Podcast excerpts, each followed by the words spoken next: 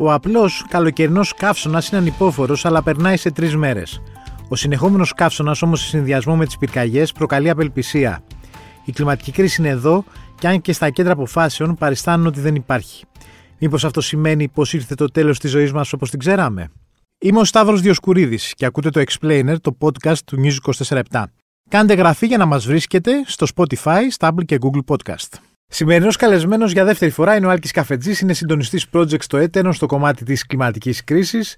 Χαίρετε. Γεια σας. Δυστυχώς που τα ξαναλέμε, ευτυχώς που τα ξαναλέμε εμείς, αλλά δυστυχώς που τα ξαναλέμε γιατί λίγο οι συνθήκες των τελευταίων ημερών μας έχουν, έχουν ξαναβάλει γερά την κουβέντα της κλιματικής κρίσης, η οποία έρχεται πάντα με ένα παράξενο λόγο όταν έχουμε ένα έντονο καιρικό φαινόμενο. Πρόβλημα. Πρόβλημα. Και, και μετά έχει πολύ ενδιαφέρον ότι την επόμενη, αφού του φύγει το καιρικό φαινόμενο, αρχίζει και γίνεται πανβάρετη αυτή η κουβέντα πάλι της κλιματικής Πάλι πρόβλημα. Πρόβλημα, να σου πω κάτι, είναι πρόβλημα ή είναι και λίγο, για να το πιάσουμε έτσι πιο φιλοσοφικά. Ότι εγώ ρε παιδί μου, σαν Σταύρος και εσύ σαν Άλκης, Προφανώς μπορούμε να κάνουμε πέντε τα οποία να βοηθήσουν το περιβάλλον. Δεν πέσει η ανακύκλωση. Λίγο να, το sustainability στο σπίτι μας να μην ξαναγοράζουμε, να μην αγοράζουμε ρούχα αν δεν έχουν τελειώσει τα παλιά. Λίγο να προσέχουμε το νερό. Να προσέχουμε, ξέρω εγώ, οτιδήποτε μπορούμε να προσέχουμε στην καθημερινότητά μας. Αλλά είναι προφανές ότι δεν, είναι, δεν, δεν αισθάνομαι ότι είναι στο χέρι μου αυτό το πράγμα. Δηλαδή και κάθε άνθρωπος το νιώθει. Στο τέλος της ημέρας, εγώ τι και να κάνω. Υπάρχουν όλες αυτές οι τεράστιες εταιρείες που αντλούν τους φυσικούς πόρους. Όλη αυτή η βιομηχανία. Που, δηλαδή, όσο καλαμάκι ε, χάλτινο και να χρησιμοποιήσω, τι άλλο να πετύχω; Ε, καλά, βάζεις ένα πολύ ωραίο θέμα στο τραπέζι. Σίγουρα δεν είμαστε οι βασικοί υπεύθυνοι. Γι' αυτό και υπεύθυνε. Ε. μετά το ξεχνάει ο κόσμος και ο κόσμος και βαριέται να διαβάζει και τα θέματα. Ο κόσμος, ας αντιληφθούμε ότι ο κόσμος ακούει πάρα πολλά προβλήματα συνέχεια. Πλέον ναι. τροφοδοτούμαστε με άπειρη πληροφορία εκεί έξω κάθε δευτερόλεπτο. Επομένως, που εστιάζει η προσοχή του κόσμου είναι ένα άλλο θέμα, να το συζητήσουμε, αλλά δεν είναι, δεν είναι της παρούσης. Ε, και σίγουρα το πρόβλημα δεν, δεν θα έπρεπε να μένει στο, στο ατομικό ε, πλαίσιο υπάρχουν πολλά που μπορούμε να κάνουμε. Δεν χρειάζεται τώρα να βγάλω μια λίστα. Δεν είναι αυτό το θέμα. Το θέμα είναι ότι τα προβλήματα που αντιμετωπίζουμε, ε, ονόμασε με κλιματική, περιβαλλοντική, οικολογική κρίση, είναι τόσο μεγάλα που το πρώτο πράγμα που πρέπει να αντιληφθούμε είναι ότι χρειαζόμαστε ριζικές συστημικές αλλαγές. Ναι. Ε, τώρα, το πώς ο καθένας μας και η καθεμίας μας μπορεί να σπρώξει προς, προς αυτή την κατεύθυνση, πάλι μεγάλη κουβέντα υπάρχουν ε, επιλογές, υπάρχουν οι εκλογές, υπάρχουν οι τρόποι με τους οποίους ο κόσμος μπορεί να ε, επηρεάσει τα πράγματα εκεί έξω. Ε, σίγουρα όμως αυτό που δεν υπάρχει είναι η σύνδεση ανάμεσα ε, στους χώρους λήψης πολιτικών αποφάσεων και την κοινωνία. Δηλαδή, αυτό απουσιάζει. Στις εκλογές, συγγνώμη, Καλά, σε αυτές τις εκλογές δεν συζητήσαμε και τίποτα. Η αλήθεια είναι που περάσανε. Δηλαδή, πολύ λίγα πράγματα συζητήθηκαν. Εξαρτάται τι λέμε συζήτηση. Γιατί τις εκλογές τις αντιμετωπίζουμε Ενώ λίγο. Το κεντρικό θέμα, που, τα κεντρικά θέματα που μπορεί να παίχθηκαν σε δύο εκλογικές αναμετρήσεις, ε, το περιβάλλον δεν ήταν σε αυτά. Δεν ήταν. Ε, ή αν θέλεις, εμείς κάναμε μια δουλειά στο Ετέρον και καταγράψαμε ακριβώς τις δηλώσεις των υποψηφίων από τα έξι κόμματα που βρίσκονταν στη Βουλή την προηγούμενη περίοδο για ζητήματα κλίματος και περιβάλλοντος. Ε, καταγράψαμε 500 τέτοιε δηλώσεις. Επομένως. Πολύ λίγες. Πολύ λίγες. Δεν έχω συγκριτικό νούμερο να σου πω, αλλά δεν είναι ε, και μηδενικές. Με τις δηλώσεις για τη φορολογία ή με τις δηλώσεις περί σκανδαλολογίας, ε, δεν θα είναι το ίδιο. Ε, Πάλι δεν έχω συγκριτικά. Ναι. Ενδεχομένως ναι. Δεν τίθεται θέμα. Μπορούμε να δούμε πάλι το, το debate των πολιτικών αρχηγών, ναι. όπου υπήρχε μια ερώτηση για το περιβάλλον οι δημοσιογράφοι όμως ουσιαστικά δεν κάνανε ερώτηση για το περιβάλλον, κάνανε ερώτηση για τους λογαριασμούς ηλεκτρικού ρεύματος. Ναι. Ε, ακόμα εκεί ορίζεται, έτσι ορίζεται η κουβέντα. Δυστυχώς το περιβάλλον το αντιμετωπίζουμε μόνο όταν έχουμε τεράστια προβλήματα. Δεν το αντιμετωπίζουμε σαν κομμάτι της καθημερινότητάς μας. Παραδείγματος χάρη το πάρκο στη γειτονιά. Πόσο ναι. σημαντικό είναι να είναι σε καλή κατάσταση. Να το υπερασπιστούμε έναντι άλλων συμφερόντων. Ε, και ούτω καθεξής, γιατί είναι ένα σημείο συνέβρεσης, σημείο που επιτρέπει την πόλη να είναι πιο ανθεκτική. Τέτοια ζητήματα ακόμα δεν είναι στην ατζέντα. Η Αθήνα, βλέπουμε ένα σταθερό μοτίβο τα τελευταία χρόνια με ένα ή δύο ισχυρά καιρικά μέσα στο χειμώνα, τα οποία είτε έχει σχέση, στην ουσία εμποδίζουν τη λειτουργία της πόλης, δηλαδή εμποδίζουν την καθημερινότητά μας. Δηλαδή δεν μπορούμε να πάμε στη δουλειά, άσε τη δουλειά να μην πάμε ποτέ, δεν είναι αυτό το πρόβλημά μας. Αλλά δεν μπορούμε, ρε παιδί μου, να, να λειτουργήσουμε, να κοπεί το ρεύμα, να σου πάσουν οι σωλήνες, mm-hmm. να πέσει δέντρο στο κεφάλι σου με το, με το χιόνια, να ε, άνθρωποι μέναν χωρίς ρεύμα για δύο-τρεις μέρες μέσα σε αυτή την κατάσταση. Και από την άλλη βλέπουμε ότι πλέον οι μέρες καύσωνα, που θεωρώ ότι είναι χειρότερο από τις ημέρες ε, κρύο, έτσι mm-hmm. όπως έχει διαμορφωθεί η κατάσταση. Πλέον, δηλαδή, όταν, αν τον Ιούλιο έχουμε 20 30 μέρες, είναι πάνω στους 37 βαθμούς Κελσίου, και αυτό γίνει σε 10 χρόνια 40 μέρες το καλοκαίρι, στην ουσία χάσαμε το καλοκαίρι μας. Δηλαδή, χάνεις το καλοκαίρι. Δηλαδή δεν μπορεί. Ξεκάθαρα. Δεν... Πλέον νομίζω το καλοκαίρι δεν γίνεται. Παλιότερα λέγαμε το καλοκαίρι είναι η περίοδος ξεγνιασέα και τώρα είναι η περίοδο της καταστροφής που αντιλαμβανόμαστε τι χάνουμε. Μα είναι η περίοδος που θες να είσαι έξω και μου είναι φοβερό καταπληκτικό ότι δεν θέλουμε να είμαστε έξω το καλοκαίρι. Θέλουμε να είμαστε στο σπίτι. Δηλαδή είναι πρωτόγνωρο αυτό το πράγμα για μια χώρα όπως η Ελλάδα που ένα πράγμα είχαμε. Δυστυχώς τα, τα πράγματα εξελίσσονται πάρα πολύ γρήγορα. Ναι. Εδώ και πολλές Γρηγο... δεκαετίες. Γρηγορότερα από ό,τι έχουν προβλέψει. Εδώ και πολλές δεκαετίες όμως υπάρχει η συζήτηση στο τραπέζι δεν είναι πριν λίγα χρόνια. Υπάρχουν ε, επιστημονικές μελέτες, περιβαλλοντικές οργανώσεις, παγκόσμια κινήματα εκεί έξω που κρούν τον κόδωνα του κινδύνου εδώ και δεκαετίες. Και ακόμα έχουμε φτάσει στο παρά πέντε, ούτε καν, στο συν 2 και η συζήτηση τώρα πάει να ξεκινήσει αν θέλεις. Που είναι πολύ προβληματικό και ακόμα επομένως δεν έχουμε αντιληφθεί και η πολιτική μας αλλά και η κοινωνία το μέγεθος τόσο του κινδύνου όσο και των αλλαγών που χρειάζεται να κάνουμε. Ακόμα το συζητάμε. Ακόμα μιλάμε για το χάρτινο καλαμάκι. Ναι. Ακόμα μιλάμε για το αν θα αλλάξουμε όλα μας τα αυτοκίνητα και θα τα κάνουμε ηλεκτρικά αυτοκίνητα. Ακόμα μιλάμε ουσιαστικά για το πώς το δυνατόν θα διατηρήσουμε τον σύγχρονο τρόπο ζωής ακριβώς ως έχει. Ακόμα οι χώρες ε, δεν μπορούν να τα βρουν μεταξύ τους με τίποτα. Μπασκέ. Βλέπουμε Κίνα, η, Απο... η Κίνα είπα, τώρα είναι μεγάλη κουβέντα αν θα αποφασίσουν να μειώσουν το, το, τους ρήπους τους διοξίδιους του άνθρακα. Πάντως Εντάξει, υπάρχει και μια θεωρία που λέει ότι μαγκέ. Γορμόνε και μάγκες, αυτή είναι η φάση. Δηλαδή ότι. Καταλαβαίνεις πώς το λέω. Ναι. Α, έτσι θα ζούμε από εδώ και πέρα. Πάρετε το απόφαση. Είστε 10 δις, θα γίνετε 10 δις σε λίγα χρόνια. Θέλετε όλοι να τρώτε ντομάτες όλο το χρόνο. Θέλετε όλοι mm. να ντύνεστε με τα τάδε ρούχα. Θέλετε όλοι να οδηγάτε αυτοκίνητο. Ή θέλετε όλοι να καταναλώνετε τρελά. Ε, δυστυχώς για να συμβαίνει όλο αυτό που το ζητάτε, στον καπιταλισμό σημαίνει ότι θα έχουμε 80 μέρες καύσωνα το καλοκαίρι. Ναι, πολύ πάρτε, ωραία κουβέντα. Πάρτε air condition και βάλτε πισίνες με στο ναι. σπίτι σας και καλή τύχη. Ναι, και ο, η ανθρωπότητα θα καταστραφεί και ναι. ο πλανήτης θα συνεχίσει να υπάρχει. Ε, το θέμα εκεί είναι ε, ταξικό. Α το πούμε ξεκάθαρα. Μπράβο. Ε, αυτοί που θα ζήσουν τις, ε, τις ζημιές, αυτοί που θα, θα, για τους οποίους η, η ζωή τους θα καταστραφεί, που ήδη καταστρέφεται. Ε, πλέον ακόμα και η, η δεξιά μιλάει για κλιματικούς μετανάστες που σημαίνει άνθρωποι οι οποίοι αναγκάζονται να φύγουν από τις χώρες τους λόγω περιβαλλοντικών ζημιών. Δεν έχουν νερό ή Δεν έχουν νερό, πλημμύρες τεράστιες.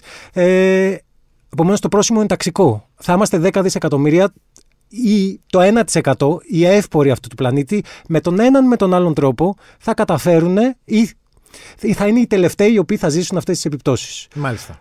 Τα ανθρωπάκια είναι τι κάνουμε τι κάνουμε. Εμείς και, και εσύ δηλαδή. Ε, όλοι οι άνθρωποι που βρίσκονται εκτεθειμένοι σε αυτές τις τεράστιες αλλαγές, στις αλλαγές που έχουν να κάνουν με το διατροφικό κίνδυνο, θα αλλάξει επομένως, θα ανέβει το κόστος της ντομάτας συγκεκριμένα, θα ανέβει το κόστος, θα ανέβει κι άλλο, θα ανέβει το κόστος του ηλεκτρικού ρεύματος. Θα, η ζωή θα γίνει όλο και πιο δύσκολο πρωτίστως για τους ανθρώπους οι οποίοι δεν έχουν ε, περιθώριο. Δεν έχουν λίπος, δεν έχουν κοινωνικό δίκτυο προστασίας, δεν έχουν πρόσβαση στις δομές της κρατικές.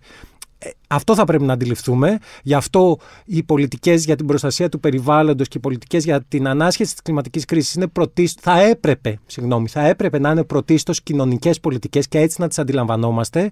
Δίνουν μια τεράστια ευκαιρία, ενδεχομένως την τελευταία ευκαιρία στην σύγχρονη κοινωνία, να βάλει πολύ πιο έντονα το κοινωνικό κομμάτι μέσα στον ορίζοντα των, ε, των ζητημάτων. Στην ουσία μιλάς για λεφτά. Δηλαδή στην ουσία αυτό που λένε και ας πούμε ο αναπτυσσόμενος αυτό που λέει ότι παιδιά, κοιτάξτε, Κοιτάξτε, ότι εδώ πρέπει να πέσουν λεφτά στις υποδομές για να μην εξαφανιστούν τα νησιά αυτά στον Ειρηνικό, για να μην πνιγούμε εδώ από τα, νερά, για να, να μην καούμε από τη ζέστη. Δηλαδή να, να έχουμε δουλειά σε περίπτωση που δεν θα λειτουργήσει το εργοστάσιο, επειδή δεν πρέπει να παράγουμε άλλο ε, πώς το μονοξίδιο το άνθρωπο κτλ. Δηλαδή αυτό εννοείς στην ουσία.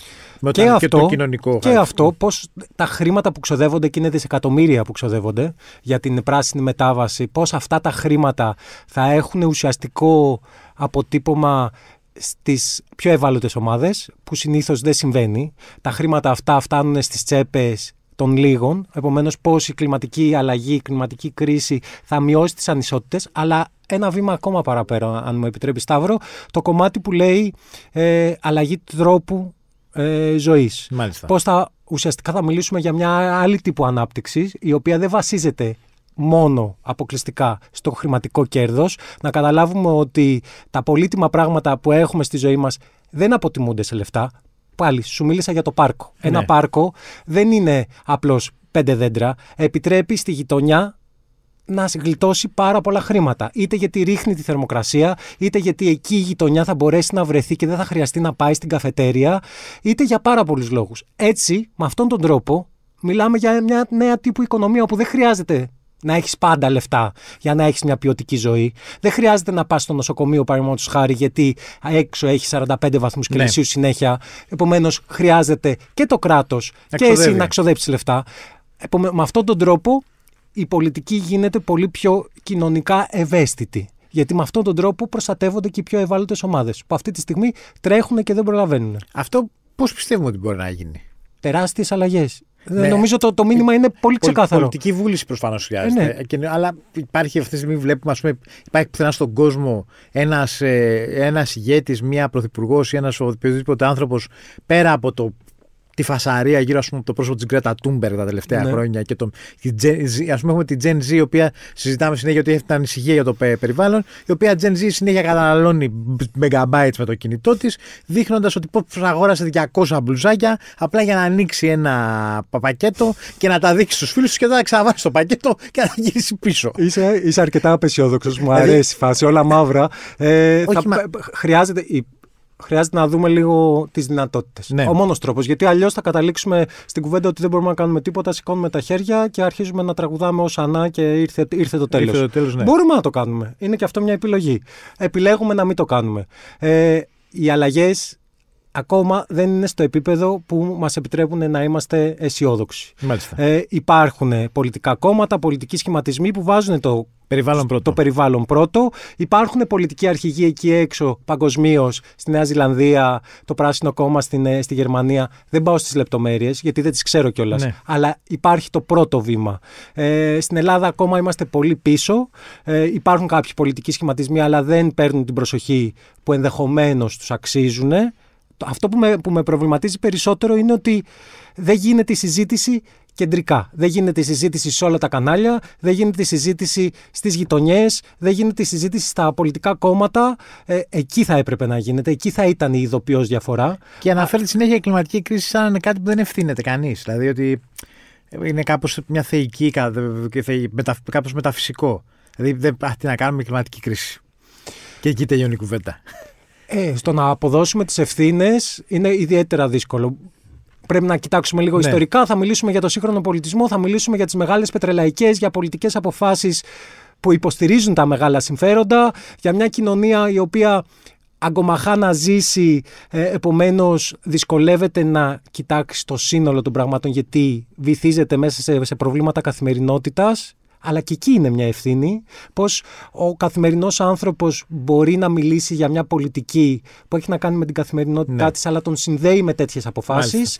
Ε, αλλά ναι, το μερίδιο ευθύνης προφανώς είναι στους πολιτικά ουσιστάμενους, σε αυτούς που τόσα χρόνια βρίσκονταν σε θέσεις εξουσίας και δεν άκουγαν την επιστημονική κοινότητα, δεν άκουγαν τις περιβαλλοντικές οργανώσεις, δεν άκουγαν τους ειδικούς σε ζητήματα υπαίθρου και ούτω καθεξής που λέγανε για τις αλλαγές που έρχονται ε, τώρα έχουμε φτάσει στο σημείο που η πολιτική εξουσία το έχει καταλάβει, το έχει βάλει στο, στο τραπέζι.